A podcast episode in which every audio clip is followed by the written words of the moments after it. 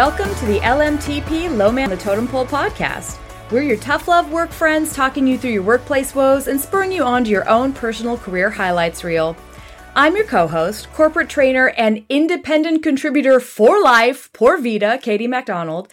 And here's your host, coaching and development consultant, author of Low Man on the Totem Pole, Stop Begging for a Promotion, Start Selling Your Genius, and Too Legit to Quit, managerial guru, ready to hammer home some manager pet peeves tonight. Heather MacArthur. Hello. You know, it makes if I was a better singer, I'd actually sing the song right now. But you can imagine that in my heart, I'm doing the dance in the in the in the MC Hammer pants uh, across the stage. We don't need Hammer to sue us for infringement because we would one up his workmanship. That's, that's very true. That's very true. yeah, no, let's just hit it home today. I thought like I've been I've been going around and hearing people uh, it, it, just some interesting conversations about what a manager is responsible for. What's the difference between a manager and a leader?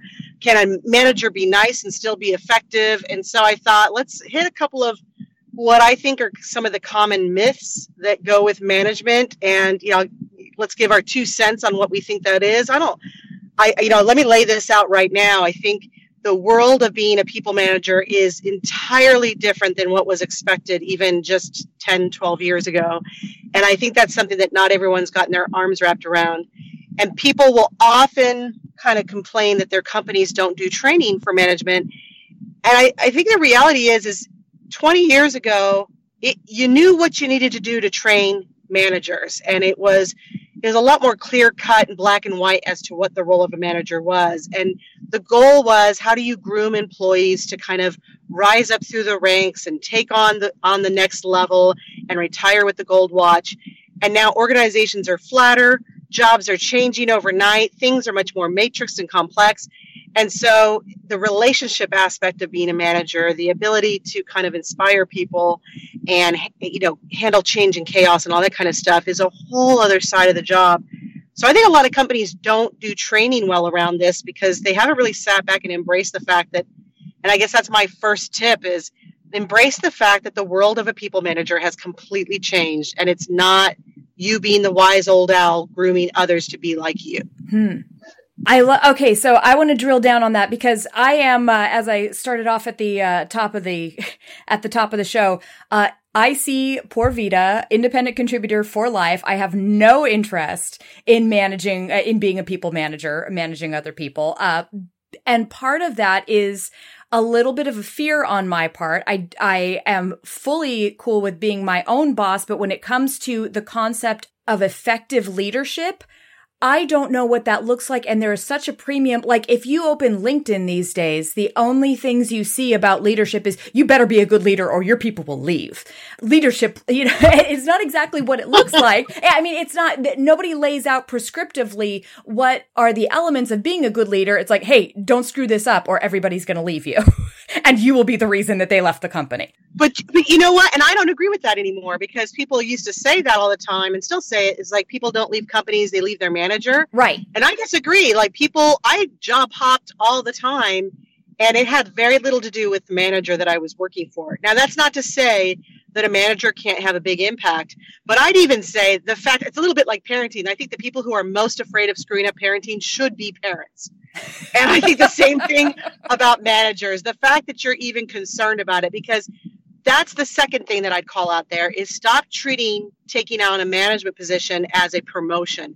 It is a mm-hmm. very different job. Yes. And so if you look at it as that's a different kind of lane for a career field and that managing people is a career field versus this idea that oh if i'm good at my job i heard this just the other day. Well if you're good at your job you should be ready for promotion. I'm like i might be amazing at my job and horrible at managing other people. That has not you know me being able to say be an animator has nothing to do with how good of a people manager i might be. Right. And so i, I think that's like if, if number one is is understand that the, the game has changed. Number two is understand that people management is a profession in and of itself. And being an executive where you're not necessarily just managing a team, but managing a business is a career field in itself, requires different skills. And it's not that this natural progression of I will just grow into those capabilities if I'm doing these levels beneath it.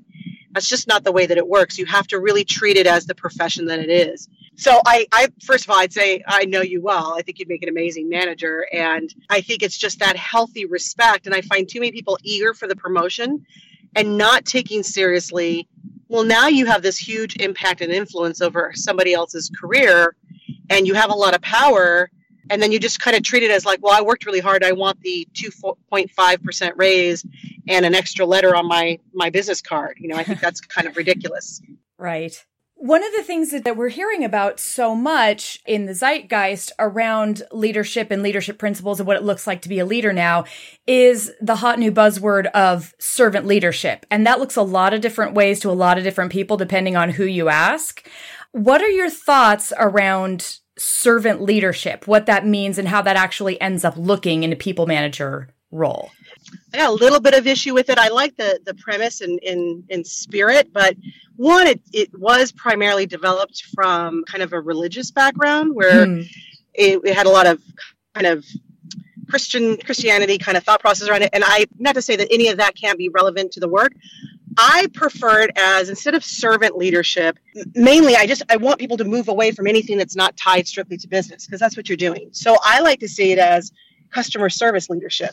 And if you treated your employees and your peers and your manager and I you know you hear me bang that drum on every podcast basically as your customers you would just be more strategic. What are your employees? You would be interested not from just this I love people side but well if my employees are my customers too like what are they up to? What service are we trading on? I'd ask those types of questions. So I like the principle of it. I get that it's meant to get people to get, you know, not just think about themselves. I want people to be even more strategic than that to go, how do we turn this into a really nice, healthy business trade? Because we're not just hanging out in the park and volunteering hours together. We're we're making money together. And I, I think business gets a dirty, dirty word like, oh, that means it's all just about the money. No, it's about the business. And that has all those aspects wrapped under one umbrella.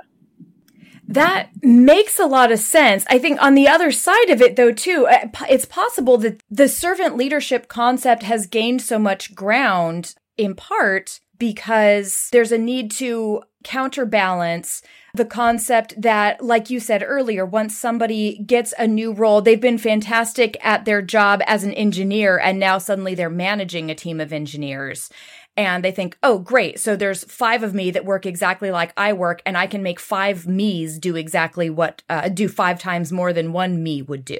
So essentially, they're they're looking at their talent pool, their their direct reports, like widgets or chess pieces to move around as needed to get the job done. Yeah, and I think you know, look back when it was we didn't have as much technology it kind of needed to be run that way that i need you all to do exactly what i you know what's laid out in the job description because this needs to run like clockwork. And now that technology takes over most of those things that have to run like clockwork it is so much more about creative thinking together collaborating together uh, coming up with ideas you know that are outside of the box or just getting along. So it can't be this idea of everyone's doing the same thing and we're just running like a little factory because we're not running factories anymore. Right? It is much more the uh yeah microsoft can do all of the factory work for us at this point. We're actually we're leveraging the human capital to do things that are unique to humans. And so that's what's made it to your point so much trickier to be a people manager. So why am i so scared heather people are creepy. I mean, let's just lay it out there. They're creepy. They're needy. They got all kinds of problems. And I think that's the thing is like, you know, I don't want to keep belaboring the engineer example because I think it goes for any profession, but it's like there's a certain black and whiteness to some of the work that we do. And then you start to deal with humans. And I love people who go, I don't have the title. People, that's, I'd say that's the other tip is don't rely on your title because there's this concept of if I had a big enough title, people would just listen to what I had to say. I don't have the control or the authority. And the reality is, is I coach people all the time that are SVPs that go, well, I'm not an EVP, so they're not going to mm-hmm. listen to me. So you have to get away from the idea that it's the title. It's are you influential? Do you inspire people to want to follow you? Do you inspire them to want to um, follow your lead and, and to take on the changes that you're taking on? So you can be a leader without being a people manager, and you can definitely be a people manager without being a leader. Yeah, you know, and I'll throw that in there too, because I think there's an aspect of, you know, before it was management was the best thing, the bean counter thing, if you kept everybody in line. And then it was like, no, you need to be a leader and inspire everyone. And I think some people are better at one or the other. I, would have to 100% admit that the management side of the job is the thing that I struggle with sometimes. It's the day to day kind of tactical piece of it. Do you run a good budget? Are you on top of all the paperwork? Do you have everything hitting the deadlines? But you also can't, you as a people manager, you have to have the leadership skills and that manager uh, basics because I could be inspiring all day long, but if I'm not tracking everything and keeping on top of the details, we're not going to hit our numbers. I'm not going to really be able to get the resources that I need. Like I said, it's a whole profession. You're going to need both sides of it. Right. I mean, you're laying out a, something that makes it sound like you almost, in some cases, need co-managers on teams where one brings a different skill set than the other. No, and I love that too because before it's like this attitude of no, you got to be the end all be all, and you know everyone's like you've got to be the perfect manager for everybody, and you're just not going to be. And if you had a network of managers that you all collaborated together, and let's just say you've got an employee who's struggling with their interpersonal skills, and maybe that's not your forte, but I, you know I could throw it over and hey, Kaytee, you're really good at coaching through this. Do you mind working with my employee? And on the flip side, if you go, hey, I've got someone who's really struggling with their career, you know, Heather, could you sit down and do some career coaching with them? then we're leveraging each other's skill set and we're also giving exposure from our staff to other managers so this idea that you've got to just stay with me forever and no one's going to know about you i'm giving you know you give some airplay to your employees so they get to see other opportunities in the company Oh, I love that. That is the uh, that's the hot buzzword cross functionality. If your other leaders are your peers and your and actually I dare say like you're friendly with them in some cases, you can actually achieve so much by reaching out. I love that. Me too. Wait, and that kind of brings us. So we started talking uh, about managing directly your direct reports. Now we, we're moving on to uh, cross functionality and, and co-managing with co-parenting. Co- I almost said co-parenting. uh, yeah, co-managing with other managers. Now uh, that kind of brings us to the the other dreaded component of management, which is managing up, making sure that you get visibility for your direct reports on your team up to your management and setting and leveling expectations uh, of management for what your team is going to be able to do you know, uh, under promise and over deliver and all that good stuff. What are the biggest pitfalls you see in the, the people managers that you're deal that you're working with regularly in managing up? Honestly, to be blunt, is calling it managing up screws everybody up. okay. It does. Because right. everybody, the minute you say that, managing up, you imply that they have more power. You imply that it's it's tougher because you can't tell them what to do. They're higher up than you. There's just this implication of you're at a weakness because you don't have the authority. And if you go back to that kind of customer service aspect, I'm never managing up, I'm never managing down. I'm providing service for. In a business, everybody's your customer. So instead of managing up, I'm going, this customer requires information about the resources that we're using, information and updates as to the progress of the work. It's just a different service that I'm providing that client than I might be providing my employees who are clients. And so you're always doing something with someone versus up to someone or down to someone. That explanation makes perfect sense. Everybody is key to their own role. The person that that does your review at the end of the year just means that they are serving a different role in the business than you are. Yeah, and they're just signing off on it. They're just they're that customer who actually wrote a Yelp review, but that doesn't mean mm-hmm. that your mm-hmm. employees aren't impacting your review and your reputation in the company. And I get it. There's a certain, I'm not ignoring the power dynamic. Yeah. So you could still have the, the chief human resource officer. Let's just say that she adores me, but I, I run over everybody else that I work with and there's dead bodies in the wake, but she likes me so much. She doesn't see any of that. So yeah, I have job security. So I get that there's that element of managing up that still kind of has this dysfunctional benefit to it. But at the end of the day, at some point, more and more cultures are going to employee engagement surveys and, um, you know, what's the culture like? And the more that that becomes a priority for people, and the more data we have that shows that negative cultures end up impacting the bottom bottom line by turnover, poor performance, the less people like that get to really kind of make it for very long. So we're moving more and more where you're not going to be able to just leave dead bodies in the wake and still continue to succeed.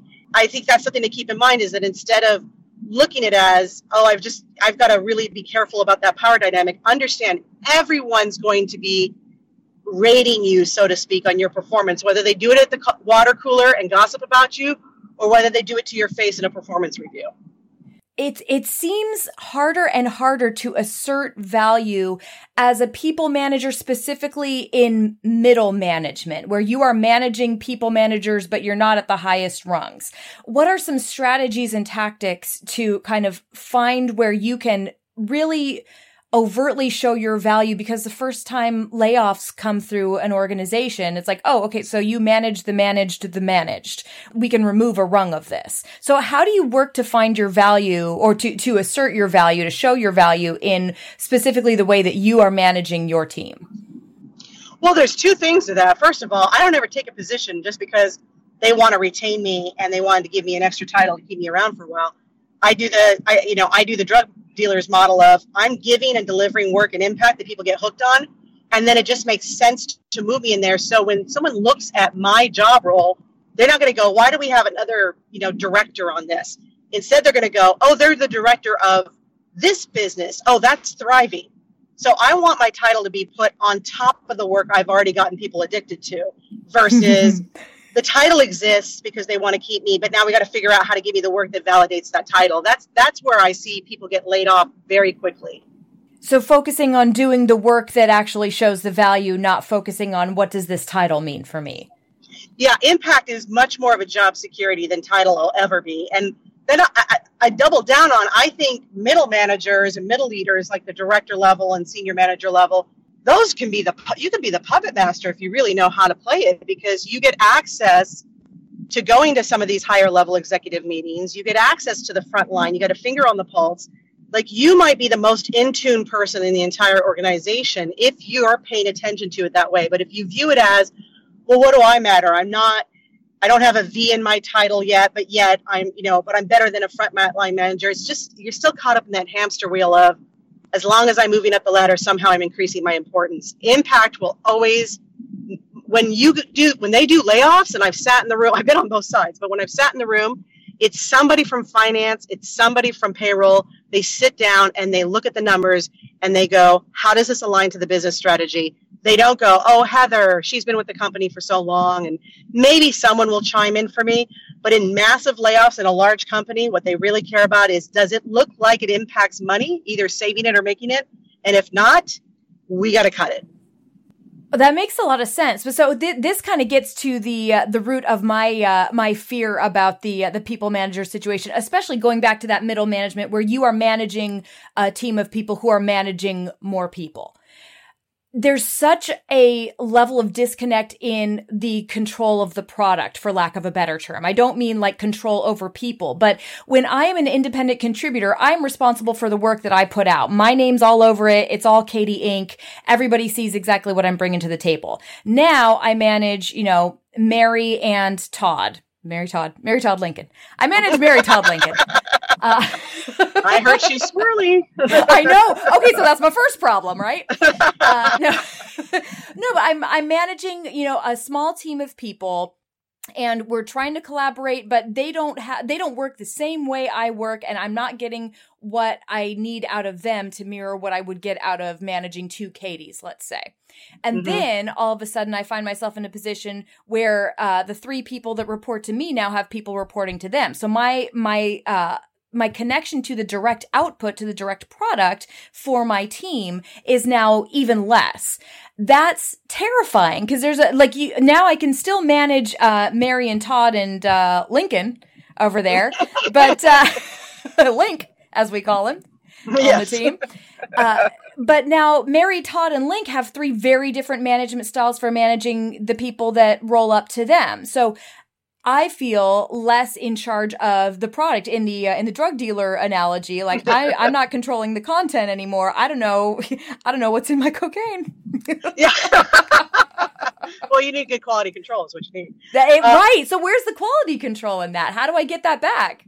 So that's the thing is one, if you the minute you take on a, a, a job where people report to you, you have got to have an ability to handle pressure and you've got to not be freaked out about your reputation possibly looking bad because if you do and you're so concerned of like oh my gosh is, th- is there going to be a mistake is something going to fall on my shoulders is it going to make me look bad the minute you get consumed with that you're not going to do a good job. The other part of it is when you're a people manager, just purely, you know, you've got direct reports who are frontline contributors, then you need to obsess about learning the skill of how to develop people.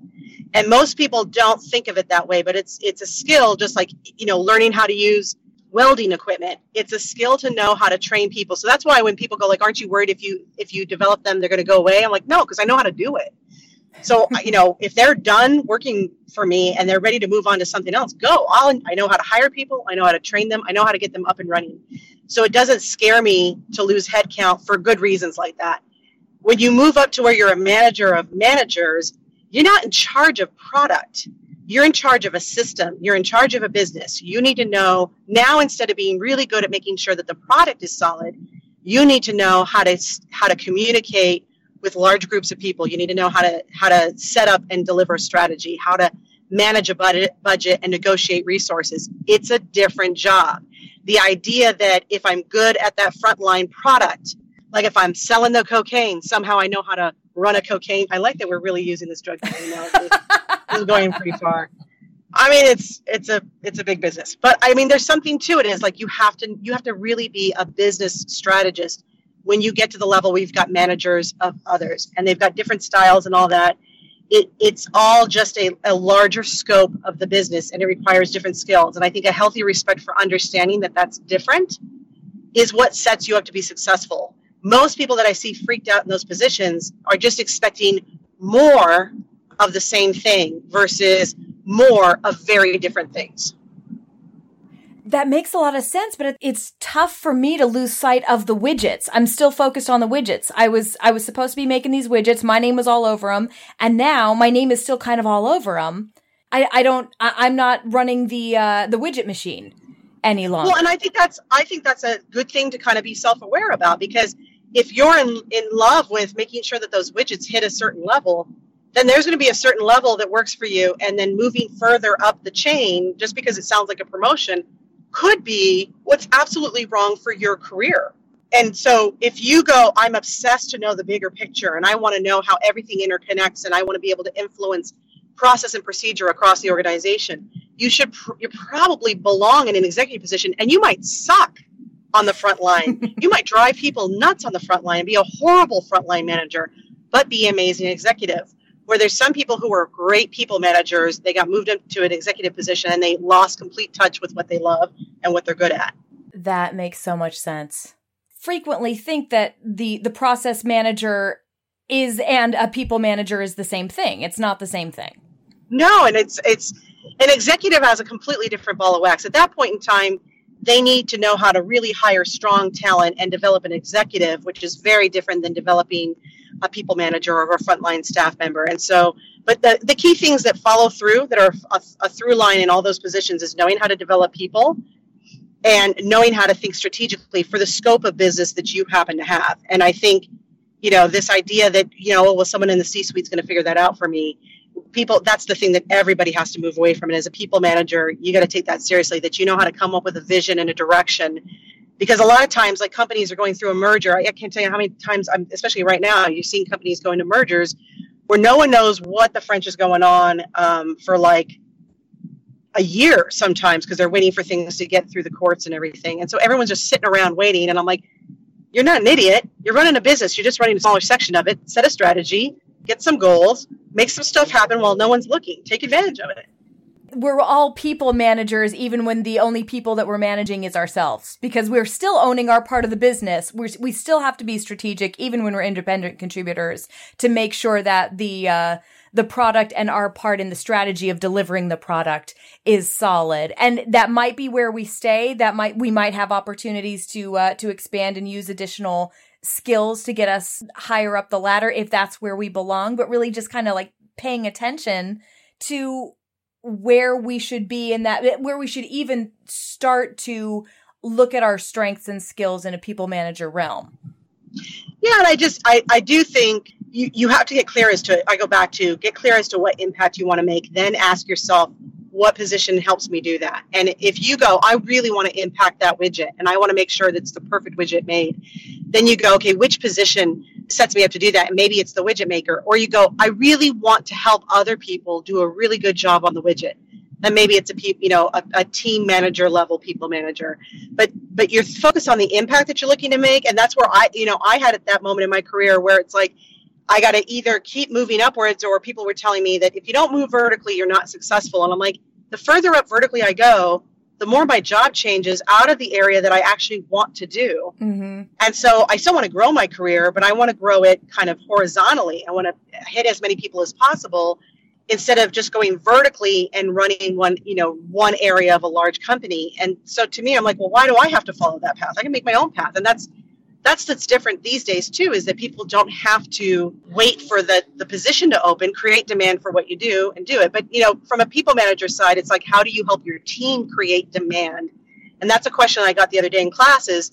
There was a group in a company and they said, you know, we, we kind of partner with marketing but we provide data, but we don't, marketing's not really leveraging us a lot. And so they're waiting around for marketing to kind of give them some ideas. And I said, well, why don't you guys are like a four person team? Why don't you come up with what, if you worked outside this company, what service would you like them to hire you for? What impact would you make? And then get your team to present those ideas and pitch them versus waiting for someone to tap you on the shoulder and ask you to do it. Hmm. But as a manager, she wasn't thinking that way. She was thinking like, no one's giving me marching orders, and so I don't know what to do with my team, and I'm worried they're going to get laid off if we don't start doing something. And that's where the leadership part of being a people manager comes in, is actually taking the strategic initiative. Yeah, I love that. That makes so much sense. Well, and I think that's, uh, I mean, those are some pretty big, um, you know, tips. I think there's more practical things that we'll talk about in other shows when it comes to, you know, how to be really good at the at the people manager piece of it. But I think what I wanted to make sure that we talked about today is just as people are considering these roles or if they're in the middle of it and they're frustrated to get really honest and just at least move off this track of I'm going to keep taking promotions because somehow they make me feel successful, even though I'm not considering how the job completely changes each time I take on a new title. There's so much more to drill down on. There's i know we we have like you said there's a lot more to uh to get into like with strategy and and more tips for effectiveness, but I think just changing the mindset about like, is this where I'm really supposed to be? Is this just something that I inherit because I was good at the, uh, the last portion of my job? So automatically, for some reason, now I have people reporting to me doing the same thing. Um, is a, it's a, it's a real gut check. Yeah, and you know, and I want to throw this one last thing because I, I, uh, this is one of the, this is the thing that inspired me this week that I'm like, oh, I want to throw this on the podcast. Is someone was complaining that um, their uh, their boyfriend was just too nice of a manager. And I, you know, I'm I'm close to this this woman, and she's like she's hardcore. Like she's gonna lock people into stuff right? and uh, her boyfriend's just this sweet, like loving kind of. He wants everyone to be happy, and she's like, he's never gonna be a good manager. He that's horrible. He doesn't want to hurt anybody's feelings. She's like, I told him he's never gonna get ahead if he doesn't do this. And I'm like, that's you. Like that's how you manage. And I think she'd still be a good manager, but he doesn't care about getting ahead. He cares about are his people happy and so we had this whole debate on can nice people be good managers? And I I happen to very much agree that you absolutely I've I've considered myself a nice manager, but I think I'm I'm also capable of going, I don't think it's nice to let people perform in a way that if I weren't their manager, they'd probably get fired or they'd probably lose lose reputation pretty fast. Like that to me is like the teacher who wants to be nice and doesn't want the kid to hate them. So they're like, yeah, no, you don't need to learn how to read. I'm going to pass you on to the other grade. Yeah. And it's like, that's not nice. Like, I think people kind of mistake what nice is. You can be a very respectful person and care about your staff and care about them so much that you are going to set them up for success, even if that means having to show them some some realities that they they struggle with. Right. That's the tough love. Yeah. That's fantastic. Well, this is this has been just a divine on a Sunday evening with you, my friend. It, same. And should should we pull that back the curtain now and say that we've had a live audience this entire time? That your family's yeah. rolling in the car with you on the way? Yeah, my family's rolling in the car with me. Which, by the way, if if, if I don't know if you'll be able to edit out if there's like motorcycles driving by and you know some some ambulances. This is live entertainment, people. It's perfect. They're they're like little audio Easter eggs that every everybody can uh, go back and find. yes, just like The Shining. There's all kinds of yes, we're deep like that. Yes, yes. multi-layered. I am excited to pick up the conversation and talk more about the intricacies of, of what it means to be an effective people manager. I also want to get into the, the difference in a future episode about uh, people managing versus project managing. I know that's that is a hot title right now, and a lot of people have a lot of conceptions and possibly misconceptions about what it means to have that on your resume and what it means to actually do that job. I'd love to pick that up too. Agreed. But we have our ideas. We also want to hear your ideas. If you have a question uh, or a story you want to share that has to do with people managing woes or success stories, or if you just want to hear us discuss something that's on your mind or tell us what you think about us, tweet us at LMTP Consulting, message us on Instagram, low man on the totem pole, all one word, or email us at lmtppodcast at gmail.com. Heather, thanks for literally rolling with us tonight. And thank you all for joining us. Thank you, my friend. And thank you, Heather's family. Woo! See you next time. Bye. Bye.